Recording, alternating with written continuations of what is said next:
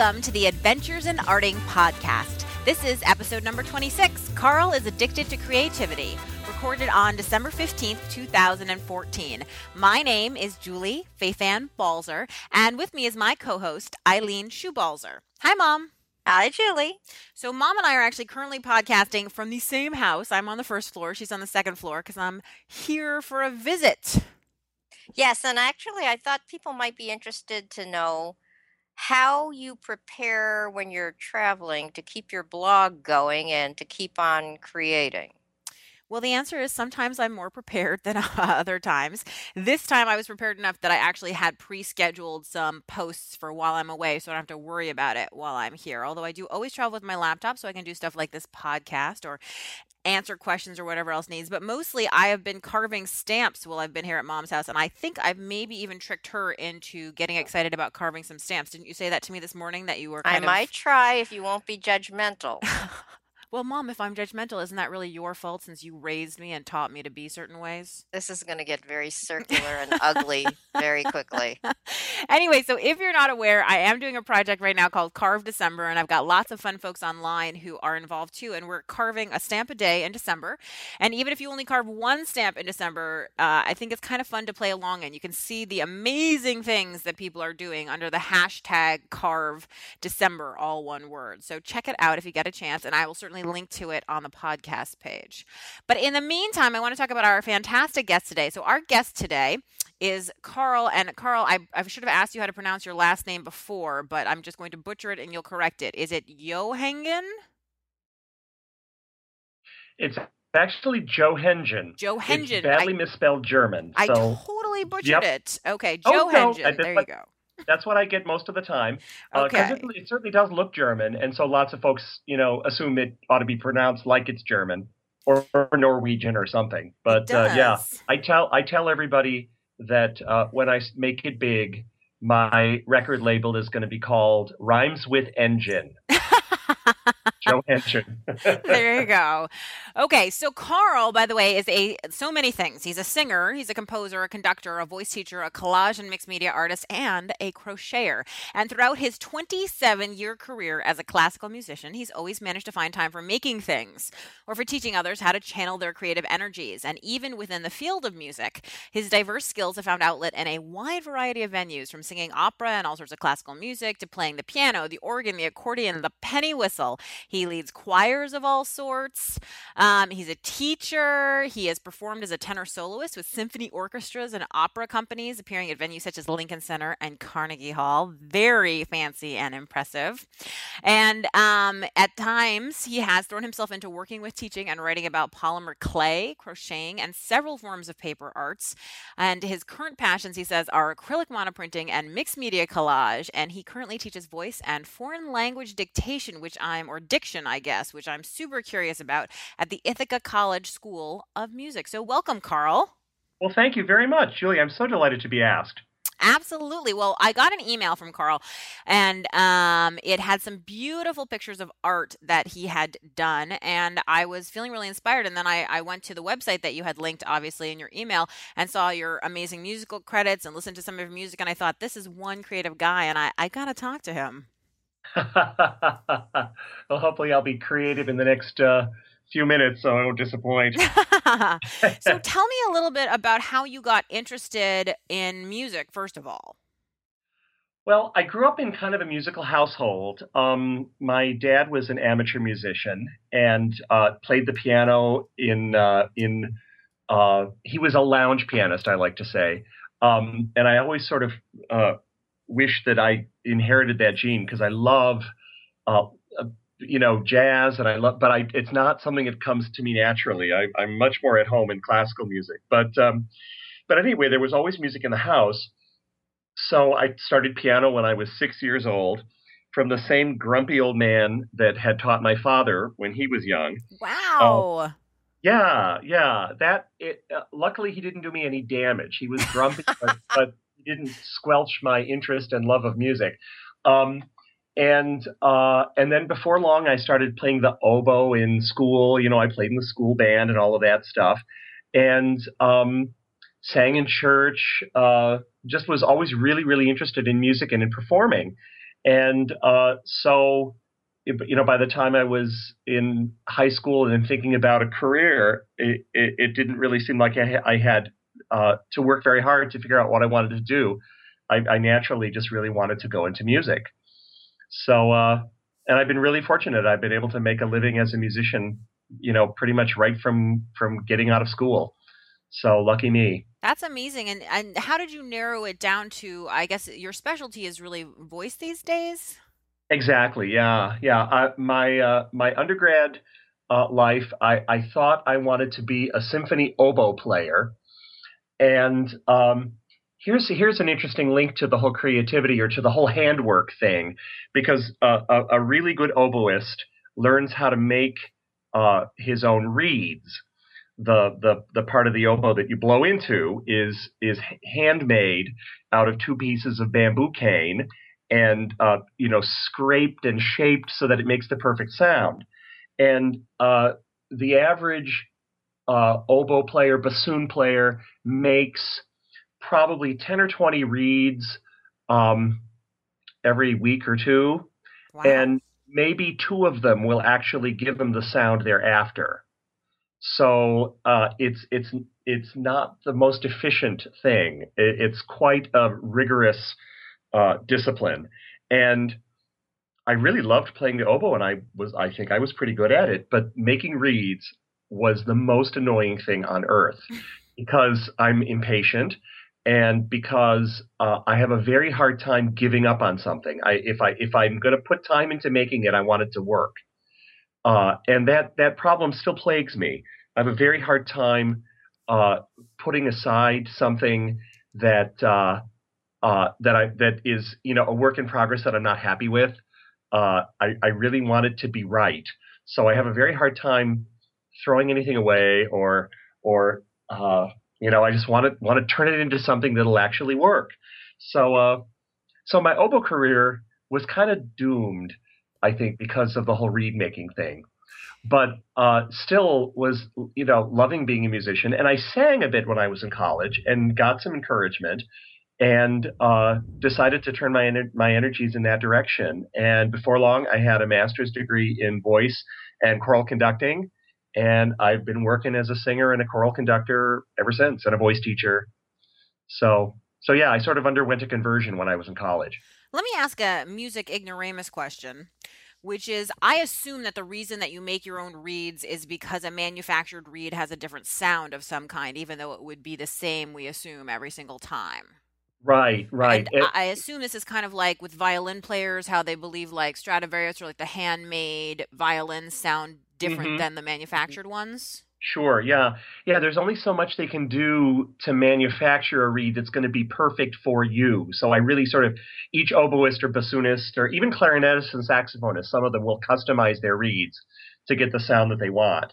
Uh, they can be manufactured, but they they're they're always going to require um, you know some customization. Now this is so, interesting, and, and, they're they're expensive too. My gosh, are they really? Lot less expensive to make it yourself. So which is not true of so much craft these days. Like, you know, it used to be that you made clothes because it was cheaper. and Now it's so much cheaper Oh, right. to go out and buy them. Absolutely. Well, nobody's nobody's mass producing oboe reeds and bassoon reeds in that kind of quantity to make them affordable. So, well, you know, it's interesting because I think that um, one of those things about like having it fit you because I know you used to do polymer clay and my understanding is also that a lot of polymer clay artists sort of adjust their tools as well. They sort of customize things to really fit the way that they work with the clay. Hmm. Yeah, it's true. It's true. I, you know, I, I think that's the story of adulthood in a way. It's sort of knowing yourself in well enough that you can customize anything that you might come across. You know, I I spent uh, a bunch of time uh, earlier in my life trying to find the perfect way to run my day you know the perfect sort of calendar thing. And and uh, you know I for a long time I printed out something off the computer so that I could have a pencil calendar that that would have everything exactly right for me. You know I think we do so much of that kind of thing with our with our with our lives. We we find uh, products we prefer. We find, uh, you know, places that we would much rather go shopping or or get gas or whatever. And um, I, I think it's one of the ways we shape our own identities is by sort of customizing those kinds of aspects of our lives. I So, uh, wonder, is that a modern idea? I mean, I guess my question is like, we really don't like one size fits all kind of solutions these days, and people are really after like everything is custom me. And I wonder if is that a new idea or has it sort of always been that way? I think it certainly exploded in in you know the past 20 years probably I think yeah. Oh it, of course I think there was a time when you know whatever was available was perfectly fine for everybody. And uh uh yeah nowadays we all are seeking out everything and and of course the internet makes that eminently possible. So yeah it just that's an interesting uh an interesting idea. Well, it, it comes down to, I think, a lot of questions I have about, you know, uh, people wanting everything to be personalized to them. I mean, some people like it when the ads come up on Google and they're very personalized to what you like, and other people are frightened by that idea that people, you know, track you. But it's even like I remember doing research papers in college, and you had to go to the card catalog. See, I'm so old. You had to go to the card catalog. oh no I I remember the card catalog very there you well go. Get your books. And one of the things I always remember is if you could find one book in the general subject that you were looking for that was right, if you just went to that section in the stacks, you would actually find an enormous number of other things that you didn't know you were looking for, but that were right. You hmm know, and that's the thing that I always feel now. Like when people talk about tracking kids in education, and they're like, you know, by seven years old, you sort of know whether you have a natural proclivity towards this or this, and we're going to put you in this track, and you're going to be a plumber, and you're going to be a scientist. And I always think that leaves no room for sort of discovery in your life at like other things that are interesting or sideways ideas and which actually sort of gets me around to art is a second career for me. It's not what i originally thought i would be doing and i know for hmm you that's been something in your head about whether art is a hobby or a career or what it is in your life. Right, exactly. I, I guess the the fact that you know I can link everything together to you know it being connected in some way to human creativity is what is what keeps me from feeling entirely divided you know between my music work and my and my art uh, pursuits. So uh, and and I and I think that may be another rabbit hole that I might get dragged down into eventually is just is just studying the the the, the nature of human creativity itself. You know that what what is it about uh, about uh, you know people like us that that makes us crave that kind of activity. Whereas it, it's clear there are a lot of people out there that either just haven't discovered it or or don't necessarily you know have that gene, if you want to say it that way, you know that makes it feel makes them feel that they really want to create. You know, we we live in such a consumer culture these days. It can be uh, kind of stunning to to see the difference between, say, for example, you know, people that that you know make their own clothes or or sew in any way, or folks that that cook and bake, and others that are perfectly happy to to you know wear manufactured clothes or you know buy food that's been made by somebody else or uh, you know be entertained by something that's provided to them rather than you know have a way of entertaining themselves. Uh, you know, I'm not not trying to be, I guess I should say, trying not to be judgmental, but just observing the fact that you know there's clearly something that drives folks that are uh, so motivated to uh, create for themselves. i know because it isn't money uh, but That's often true. But what what I was also going to say is that I I actually here's the thing. I think everybody is creative and wants to create in whatever way that may be. And it may be that you spend you know, 100 hours decorating your house for Christmas, or you throw amazing dinner parties, or you. Yeah. dress yourself meticulously, or whatever it is. But I think that the biggest barrier to creativity of any kind is fear. You know, it's the fear Mhm. of it not looking like how you think it's going to look, or you feeling stupid, or you have this event, and if you make it yourself, you'll look like a moron when it doesn't work, kind of thing, you Mhm. know? Yeah, it's true. and and I think it's also one of the biggest things. I mean, you're a teacher, and I'm sure that besides the technical issues of what you're teaching, a lot of what you're doing is uh, I don't want to call it spiritual, but maybe it is. It's kind of like uh, getting people's egos in the right place Oh, and I, helping them feel confident. I'm an unashamed cheerleader. I really feel like that's a major part of what I do. Is one, you know, once once you can once you impart a particular uh, uh, skill or a particular ability to improve on a student, it a lot of it is just standing back and cheerleading. Um, and and getting them to not be afraid and getting them to to be willing to to take a risk and to put it on the line and and uh, you know discover what they're capable of. Um, oh, absolutely. I think that's very true. I, I, yeah, I totally relate to what you're saying about about the fear. Uh, the the and and we're we're all haunted by you know uh, some little tiny bit of of fear that behind it all we're we're we're actually inadequate, you know, and uh, uh, or not up to the challenge or or whatever. And uh, I, that's one of the reasons I love being a teacher is is just demonstrating to to students or or to folks that you know I'm teaching a crochet class to, or to folks I'm you know demonstrating a new technique in polymer clay or something like that. Uh, just just watching those light bulbs turn on and watching watching people appreciate what the possibilities are that they can you know uh, take this absorb this into the into their consciousness and and use it for themselves it's very exciting and let me, by the way, amend my statement about fear with just that I also think there is a certain level of laziness too, because like I could build a table. I'm sure these skills to build a table are not beyond me, but I don't really want mm-hmm. to. Right. You know? And I think that there it's that mixture and it's that moment when you're willing to do the work. Because when I was listening to you talk about teaching, I was thinking about, you know, it's it is that you're alleviating people's fear and making them feel better, but it's also you're showing them the way and telling them the steps they need to take to work hard enough to get to where they need to be. Mhm. Mhm. Yeah. We've all dealt with people that that you can see them have the aha moment and then you can just see it not go anywhere. but uh, I've been very fortunate. I, I, you know, I think if I had to teach that kind of student all the time, I would give it up after a while. And, and, I've been very fortunate in my in my musical teaching career that I've I've just had lots of uh, confirmation from you know watching my students succeed uh, that that I'm you know on the right path here. So yeah, it's very exciting. I uh, um, the you mentioned uh, Carnegie Hall being very fancy, and that actually just took place uh, back in November, just about a month ago. Um, excuse me. Uh, I, I, had a former student, a former voice student of mine, who's gone on to become a pretty successful composer, lives in New York, and um, as a thank you to me, he wrote me a piece of music and and asked me to premiere it at a concert he was giving in Carnegie Hall.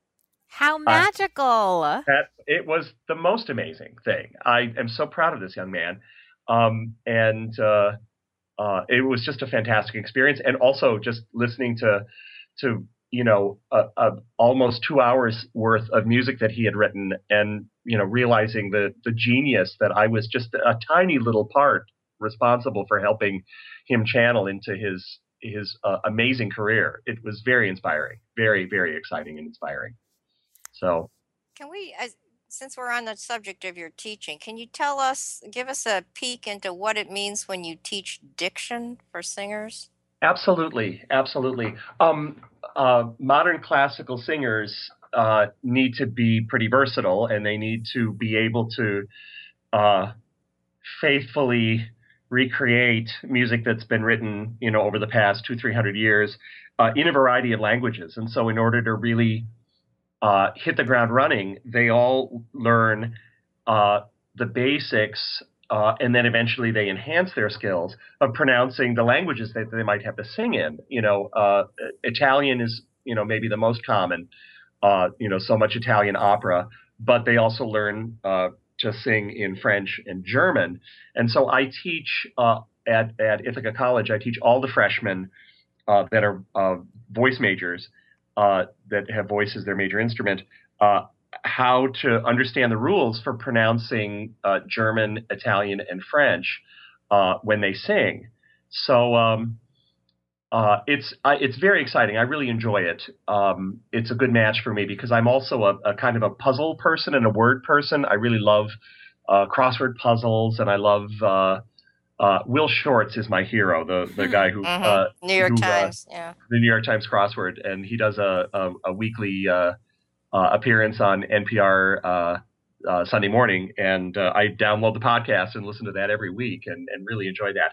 But um, so so they learn how to properly pronounce uh, these languages. And there's actually an alphabet of sounds called the International Phonetic Alphabet.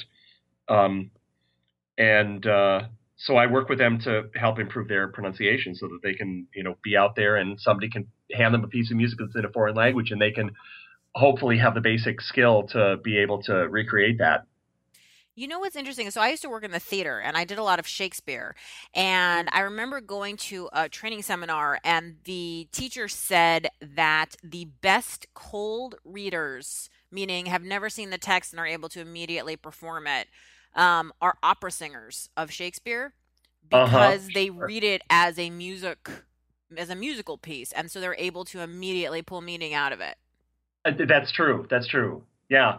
You know, uh, uh, I, I think singers have have it, it's it's not just the musical aspect. I mean, I think singers have a love often. The best singers have a love of poetry, and you know, so I could so, I could totally see how that would be true. That uh, that they would you know capture the inherent drama that's right there in the words themselves. Yeah.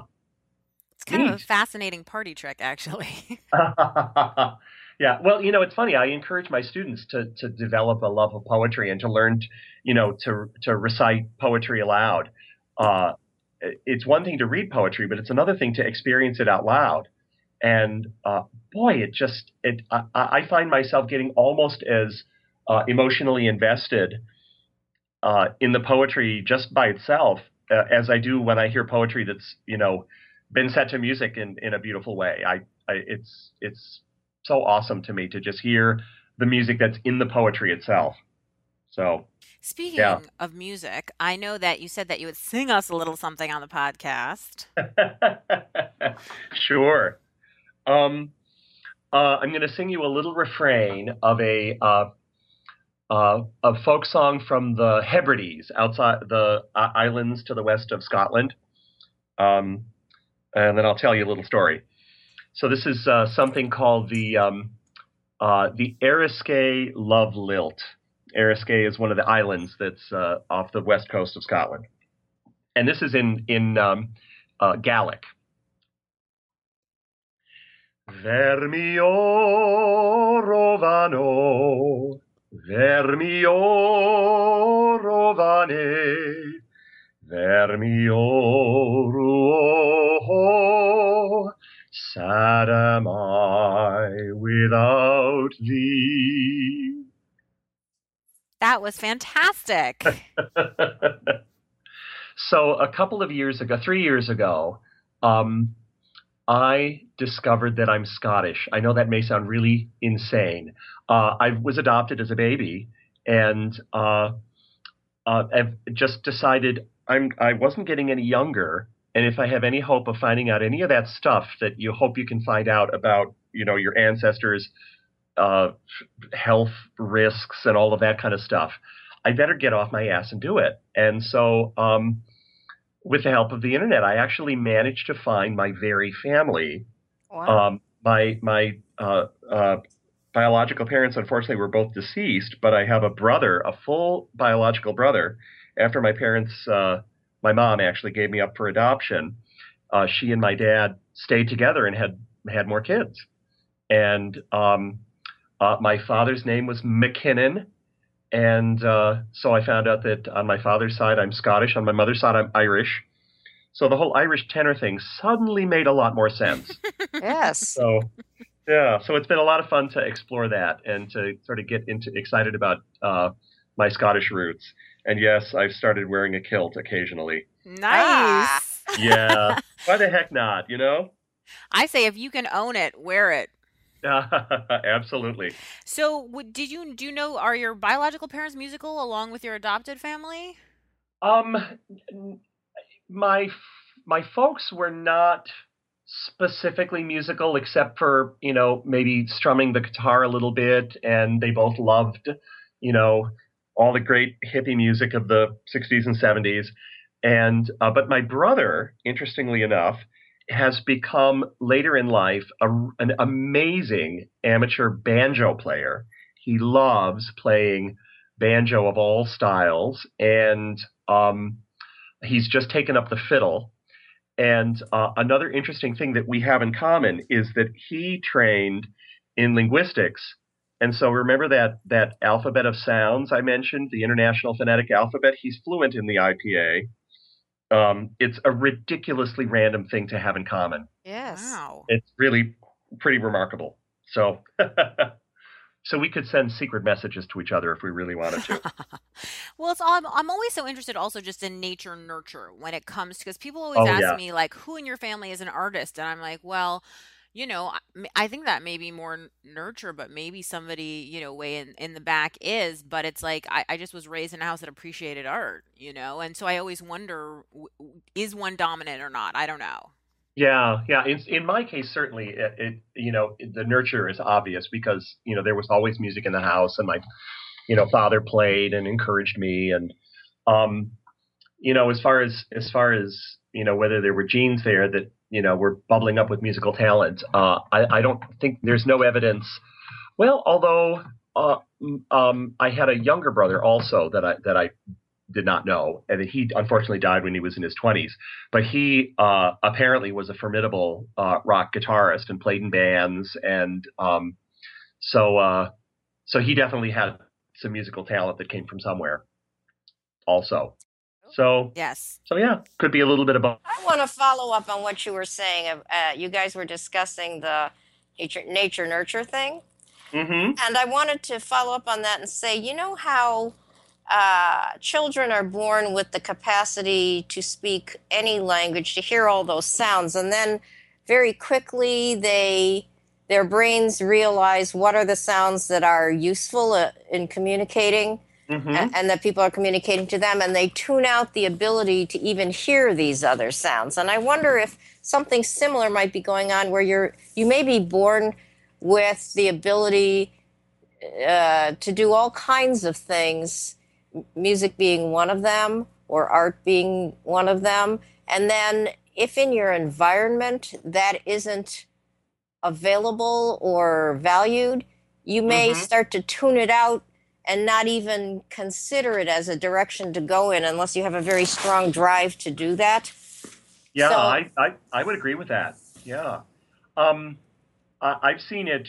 uh, You know, from a standpoint of, uh, we'll say, for example, uh, a, a young singer who uh, uh, doesn't have the skill to make a r, rolled R sound, r, and that's an important sound in several different languages. And um, uh, you you would always find uh, somebody that was raised in a in a family that you know spoke Italian or, or, or any any number of other languages, you know these children will know how to make a r sound. Um, uh, but it can be taught. It's it's harder, but it can be taught. Um, and I think in some ways that might be true with uh, with with musical skills. I I know folks that you know had an interest in music and tried it, but then actually got actively discouraged.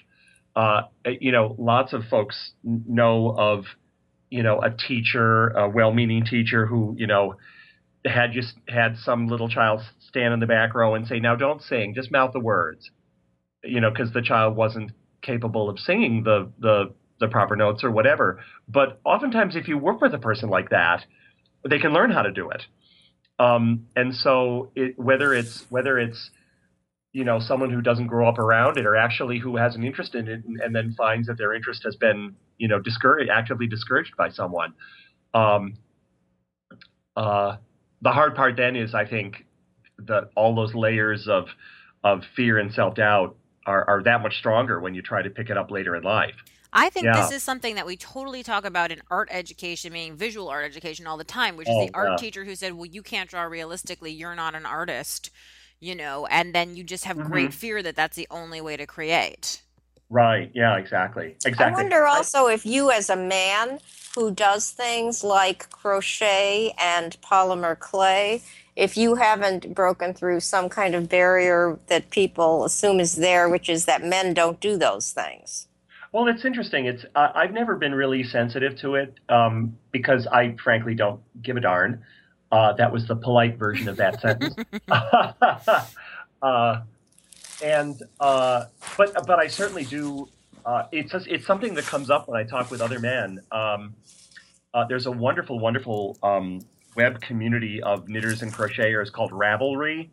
Uh, Ravelry.com is an awesome, awesome uh, resource for things like patterns and and and how tos and all that kind of stuff. But also, it's a great place for for knitters and crocheters to get together and just rap and chat about experiences and things like that. And I'm I'm in at least one group there that's all men who crochet or knit, and it's a constant thing that they go to to knitting groups and and they get they get looked at askance even by some of the women who who are like, well, why are you here? You know, um, uh, and you know, the world of music is is uh, uh, that way too. Sometimes, you know, how many uh, uh, how many female trombonists or tuba players do you know? You know that l- the low brass end of the band or the orchestra is often a re- very masculine domain. Even trumpets.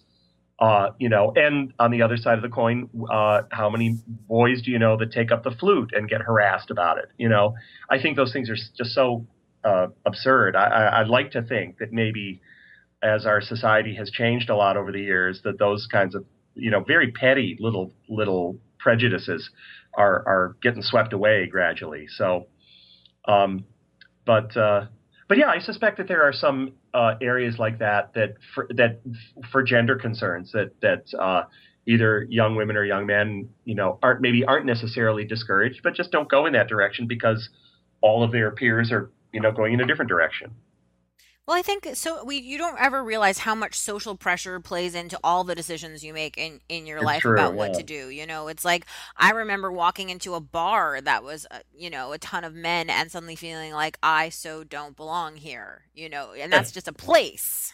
Mm-hmm. You know, let alone any other like a restaurant where you walk in or whatever. And I mean, I think that's why they always say like it's so important to see women in science. It's so important to see people of different colors, you know, doing stuff. It's so important to see it so that it normalizes it for everyone and people are not made to feel uncomfortable making certain choices. Absolutely, absolutely. Um, okay, so let's talk about the visual side of your life and how you got how, Mhm. how the heck you fell down that rabbit hole because that was a really bad decision. um, you know, it's funny. I, I, I, it literally was suddenly I discovered I had some free time, and um, uh, so uh, I, I, I literally went on a hunt for a, a, a hobby. Um, that was how I discovered uh, polymer clay for the first time. Was um, uh, I had a friend who was uh, doing craft projects for a Girl Scout troop, I think, and she had uh, just discovered polymer clay and was was very into it. This was about 1998, I think, and um, and I just was astounded by this amazing stuff, and uh, instantly became really really interested in it, and uh, vi- uh, just spent all my spare time um, making stuff, um, and um, eventually it got uh, I got a little overwhelmed, and I and I realized that uh, it I, I wouldn't say it had.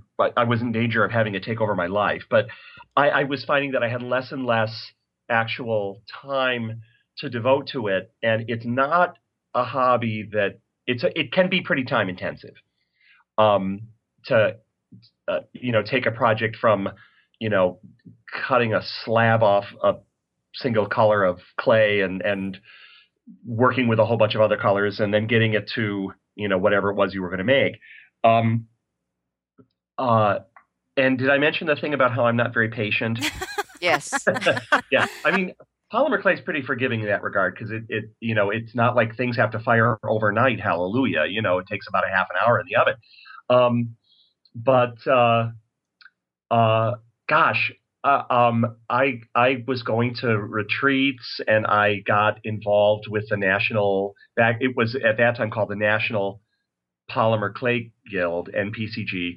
I was I was a, a like a guild liaison to uh, from the from the national organization to to various local local guilds.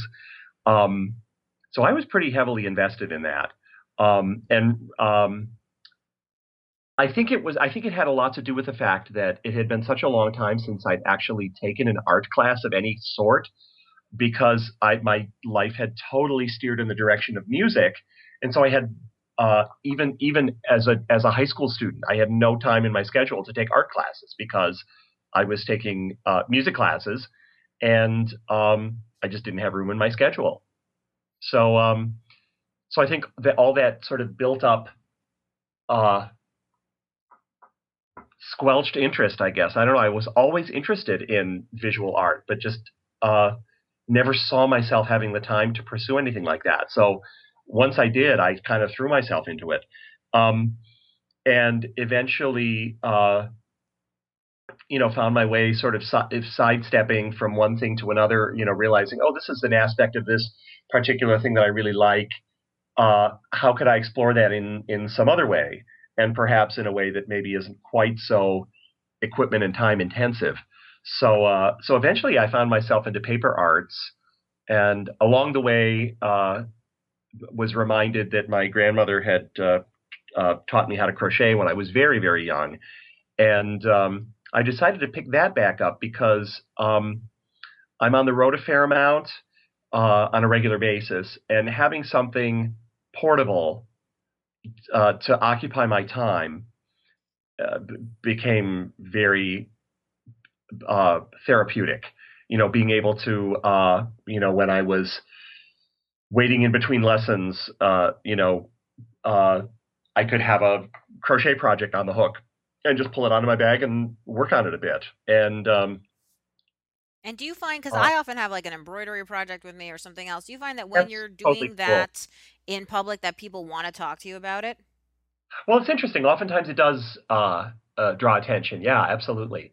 Uh, with with crocheting, it's always the oh, you knit? No, uh, this isn't knitting, But you know, um, uh, and it, and oftentimes it's oh yeah, my grandmother used to did, do that or or or whatever. Um, so it, it's I I love the word uh, craftivism, that wonderful made up word that, you know, having people see you doing something like that all of a sudden just awakens in them, you know, a sense that, hey, you know, that that's a pretty neat thing that that even in this very mass produced society that there are still people who are making things by hand. And why the heck not? So um so i kind of like to think of myself as a little bit of a craft evangelist when i'm out there if i'm doing it in public.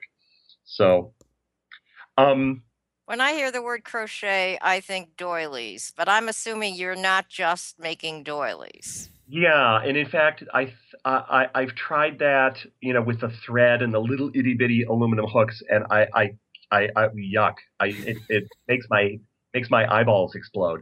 Um, uh, although, boy, they're really amazing to look at. To think of the amount of work that that my I mean, I have some that my grandmother made that are just so intricate and so amazing, and the, you know they're the same little motif over and over and over and over and over again, and they're all exactly perfect. Wow, that kind of dedication is amazing to me.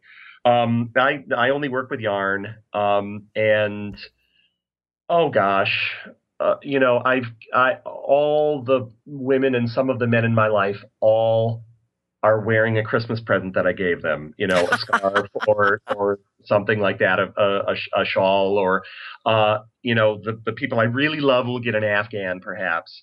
Um, so uh, yeah, it's it's a lot of fun, and it, it's uh, it's been a great way to explore color, particularly.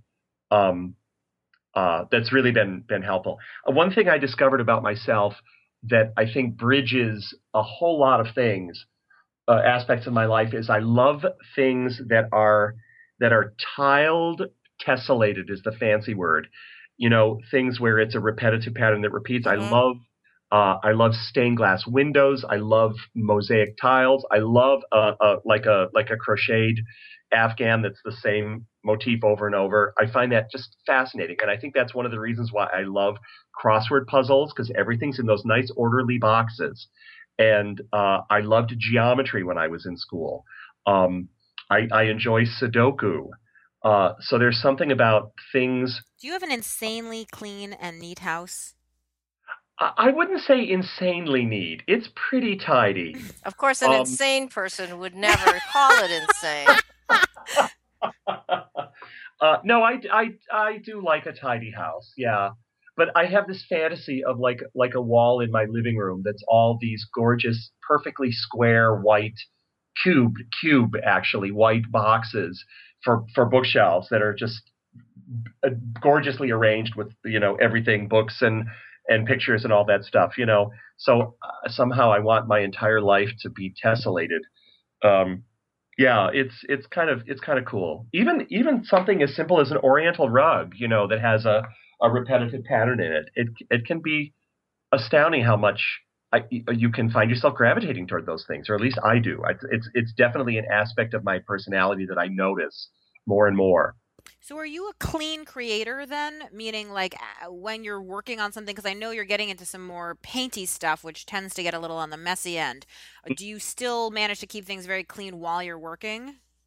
No, no, and in fact, that that's been remarkably therapeutic, actually, to to uh, cope with the spontaneity of creating like you know monoprinting uh you know i've got you know different colors of paint everywhere and different tools that i'm using everywhere and and just saying no i want to keep creating. I'm not going to clean up right now. I'm going to keep creating. Um that's that's actually been very freeing for me. It's just uh, you know exercising a different part of my body. Do you so, have a, a studio or do you work in the middle of where you live? Um, we have sort of a downstairs rec room that is half devoted to um, the recliner and the TV, and half de- devoted to my uh, sort of working area. Uh, it, it, it it started out, I think, as a quarter of the room, and it's it's since become half the room. We'll see how much longer you can maintain that balance. Yeah, exactly, exactly. So the only downside about it is it's in the basement, but uh, but I've got some good lamps and and some some light that comes in down there, so that works. But uh, yeah. And do you do you work alone? Does your husband make stuff with you? He does not, but he's a great appreciator. He's he's uh, he has a background in art history, uh, which is which fascinates me, and uh, also was was really interested in uh, ceramics. Um, you know, he's he he knows how to throw a pot, and he's got some pieces that he you know made when he was younger. Uh, he he was very very determined not to just be a theorist. He really wanted to get his hands dirty and try out all these different styles of uh, and media of, of art. So he painted as well. Um, but um, I think he must have gotten it all out of his system because now he's a wonderful appreciator of all this stuff. But but um, uh, my, my next major project in my life is trying to find him a hobby. So,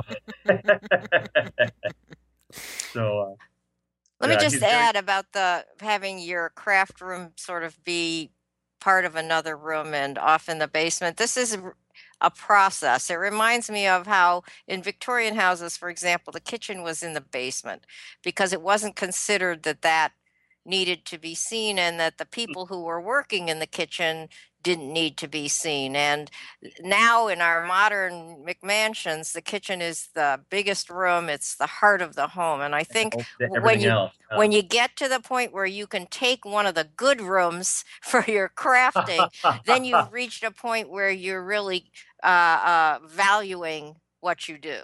Yeah, it's something that we're thinking about. You know, when we move on uh, that uh, that you know I want to have a, a space that's on the main level that's that's as bright as bright with windows and light as the rest of as everything else. You know, it's just the the circumstances with the house we live in right now. It's really the only place I can spread out like that is in the rec room downstairs. So. And it's it's nice. It's finished. It's you know it's uh, it's a pleasant place to be. It's not like uh, you know like I have to beat back the cobwebs to get to my desk. So. well, it's like I always say. So I live in a. I always say I live in a small apartment with a big art studio. Because the truth is, the biggest room in my apartment, the master bedroom, I turned into my art studio, and the little tiny guest bedroom, which really just fits the bed. I say it's the largest walk-in closet on earth.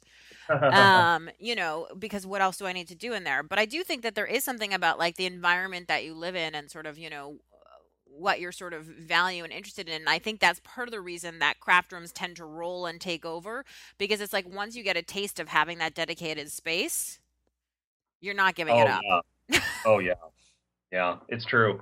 And just uh, um, you know, it, it, it, there's uh, as as much of an art to figuring out how to get the right things within arm's reach, you know, as there is to actually using those things. It's planning and strategizing how my workspace is going to look uh, can take up as much time as creating a piece of art. It's crazy. oh my gosh, I've always said there's several hobbies. There's the making, there's the shopping, and there's the organizing. Uh, and those are three different absolutely. hobbies. Yeah, and oh my god, the browsing online of what mm. other people are doing. I I just think that's uh, the the the as as much of a time suck as the internet can be for for for us who who uh, love to go there. Um, oh my goodness, uh, Pinterest, uh, wow, what a great invention that is. And uh, just being able to see what the possibilities are with the tools you're using and what other people are doing with it. It's it's fantastic. Art is that how you found? Is that how you found Balzer Designs? Uh, I, think so. I think originally, yes. I think it was, uh, you know, noticing uh, projects that other folks were making with your products, Julie, and uh, so I have a I have a Pinterest board that's all devoted to stencils. Uh, good man. You're, good man. You're you're, you're heavily represented there. So uh, as well as in my stencil box. So, so, let's talk about your favorite tools then. So obviously you like uh-huh. stencils. Uh-huh. What else are you obsessed with? I do. Lately, I'm obsessed with uh with well the Gelli plate. Is, oh my is, god! Yeah, it's it's amazing to me. You know, I I I, I it's an, it was it's as if the thing was made for me because I was interested in one time in silk screening, but there again, there's something that's very time intensive, very equipment intensive, and um, you know, I was uh, just it just uh, that was just not going to work for me. Um, but the Gelli plate just makes it so easy and uh, you know e- easy cleanup or don't clean it up. You know, it's so flexible uh, and versatile. It's amazing. Um, and uh, lately, I've been using a lot the Catalyst wedges. Um, they're uh, these spectac- oh, they're they're spectacular, and um, uh, I've been working with like uh, you know once I uh, get some paint on the on the plate and do some some swishing around with the the wedges, um, taking a print, and then uh, before I even take a ghost print, I'll put some more paint on and use the wedges in another direction. And then instantly I'm getting these incredibly complex, multi-layered um, uh, prints without having to reprint on the same print. You know, I'm able to get something that's that's really looking multi-layered with just one pass, which is very exciting. Uh, I love I love the, the the the sort of the synchronicity, the the the uh, the the the mystery of of of what you're going to get. Uh, I'm still discovering and and uh, you know still figuring out. Well, okay, what order am I going to use these colors in order to get uh, this particular result and that kind of thing. But um, uh, that's been that's been uh, one thing that I've been doing a lot lately. Um, oh gosh, um, anything that I can make a mask out of is uh, pretty great. Um, so this um enhances um, your inability to throw anything away, which I know we talked about before, because that's really it has killed me. My space is full of garbage. Yeah, yeah, it's true. I have the world's largest stack of uh, uh, bubble wrap and other packing materials that that I'm thinking someday I'm going to use these to you know to do something with, or they're going to create some sort of a fabulous texture or whatever. Yeah, it's true. It's true.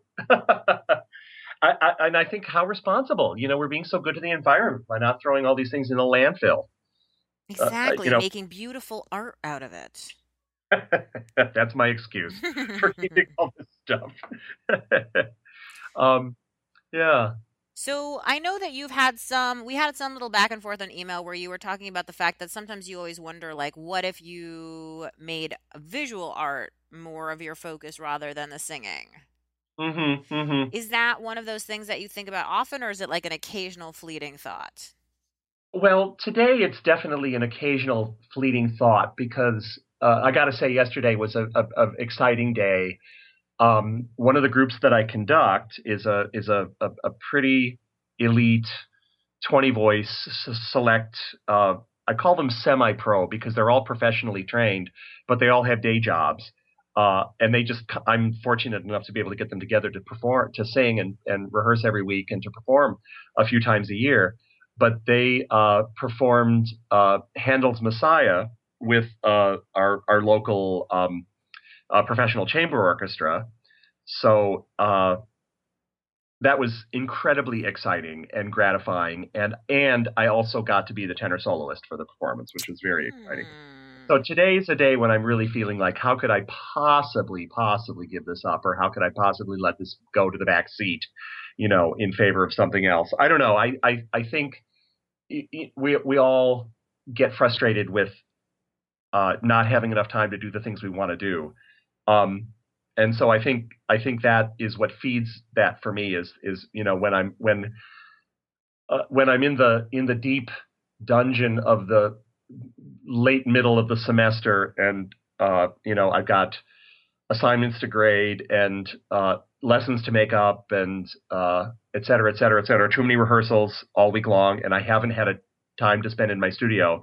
I think myself, ugh, you know, maybe I'd like to figure out a way to ferret out more time for this. And then there are times when, uh, you know, like right now, I had a wonderful peak performance yesterday, and uh, all I have to do between now and the end of the teaching semester is grade my final exams, and then I have a very, very good chunk of uninterrupted playtime until the semester starts up again in January, and then I'll start complaining again. well, I'll just tell you the saddest thing, which is I make a lot less art now that it's a job than I ever did when it was a hobby. Oh, no kidding. Because Yeah. you know, it's one of those things where the business end of things takes up so much Oh, time, you know, Uh, whether it's answering to- email or dealing with your website Uh-huh. or you know what I mean? Hustle, hustle, hustle. Yeah, It's always yeah. that way, I think. it's true. It's true. Anyway, um, not to, to end on a depressing note, but we haven't talked for a while, so we should probably wrap up. Mom, is there anything else that you would like to ask or comment on? I just wanted to comment on the following, which is often I find maybe this is just me. I think, oh, certain kinds of people do art and certain other kinds of people don't. And then you always find out that people are not stereotypical and that the more you get to know them and talk to them and see their lives, you realize everybody has all these things, all these parts. Yesterday, I was watching coverage of a an interview with a football player, uh, and he was talking all about the football. And then it turns out he's also a painter, and No kidding. it Mm. surprised me at first, and then I realized that it's really I am the problem here because why why couldn't that be true? Exactly. know- Why are why are we surprised to find out that Rosey Grier knits? You know, Right. uh, to to use an ancient ancient reference in that regard. Um, yeah, it's true. And wouldn't the wouldn't the world be a more uh, amazing place if we weren't so quick to just you know make those kinds of assumptions right. about And pigeonhole people and say Yeah. if you are this, then you must also be this and not that. Well, Mhm. also, it reminds me of like when you're talking about making reeds for the oboe, there are plenty of people who are crafters and don't consider it craft, like fishermen who make their own flies. Those flies are beautiful, and in fact, many of them have actually gone on to become jewelry artists because people have been so attracted to the gorgeous flies that they're making. You Abs- know, a lot of a lot of uh, men that I know that work in polymer clay had a background of doing those kinds of things. Yeah, or woodworking. Yeah. You know, and have carried those skills over into polymer clay, which is pretty amazing. Yeah, it's true. It's true. It's it's it's wonderful to be uh, pleasantly surprised when you find somebody who does something that's just astoundingly gorgeous and and amazing, and you had no idea and you're right you're totally right it's it's our problem not theirs you know it's it's our problem that we you know aren't open to you know the the the sensitive uh, artistic side that everybody's got you know hidden in there somewhere well, it goes back to our earlier conversation too about how I think everybody wants to be creative, but it's just fear that keeps you Mhm. back from doing it. But we all find ways in which to express some kind of creativity. I think. yeah that's important to remember So anyway, as we wrap up, Carl, uh, where can people find you online? I know you have a very extensive music site. I do. I have a website, uh, www.carljohengen.com, and that just talks about my, you know, career as a singer. Um, I've uh, got links to uh, my uh, SoundCloud page. SoundCloud's a wonderful spot where you can upload uh, audio So folks are interested in hearing me there, um, you can look for me on SoundCloud. Um, and uh, you can take a look at um, samples of some of my compositions and things like that. So yeah. Very cool. And mom, nobody can ever find you online because you like to hide. Exactly. so you can find pictures, embarrassing pictures of her on my blog. Uh, and you can find both of us at balzerdesigns.typepad.com. And do leave us your comments or questions at balzerdesigns.com backslash arting, A-R-T-I-N-G. We'd love to hear from you. And if you tweet about the show, please use the hashtag pound arting podcast, all one word. And uh, we're going to sing you out of here with a recording of Carl singing. So thanks so much for listening. And we'll see you the next time on Adventures in Arting podcast.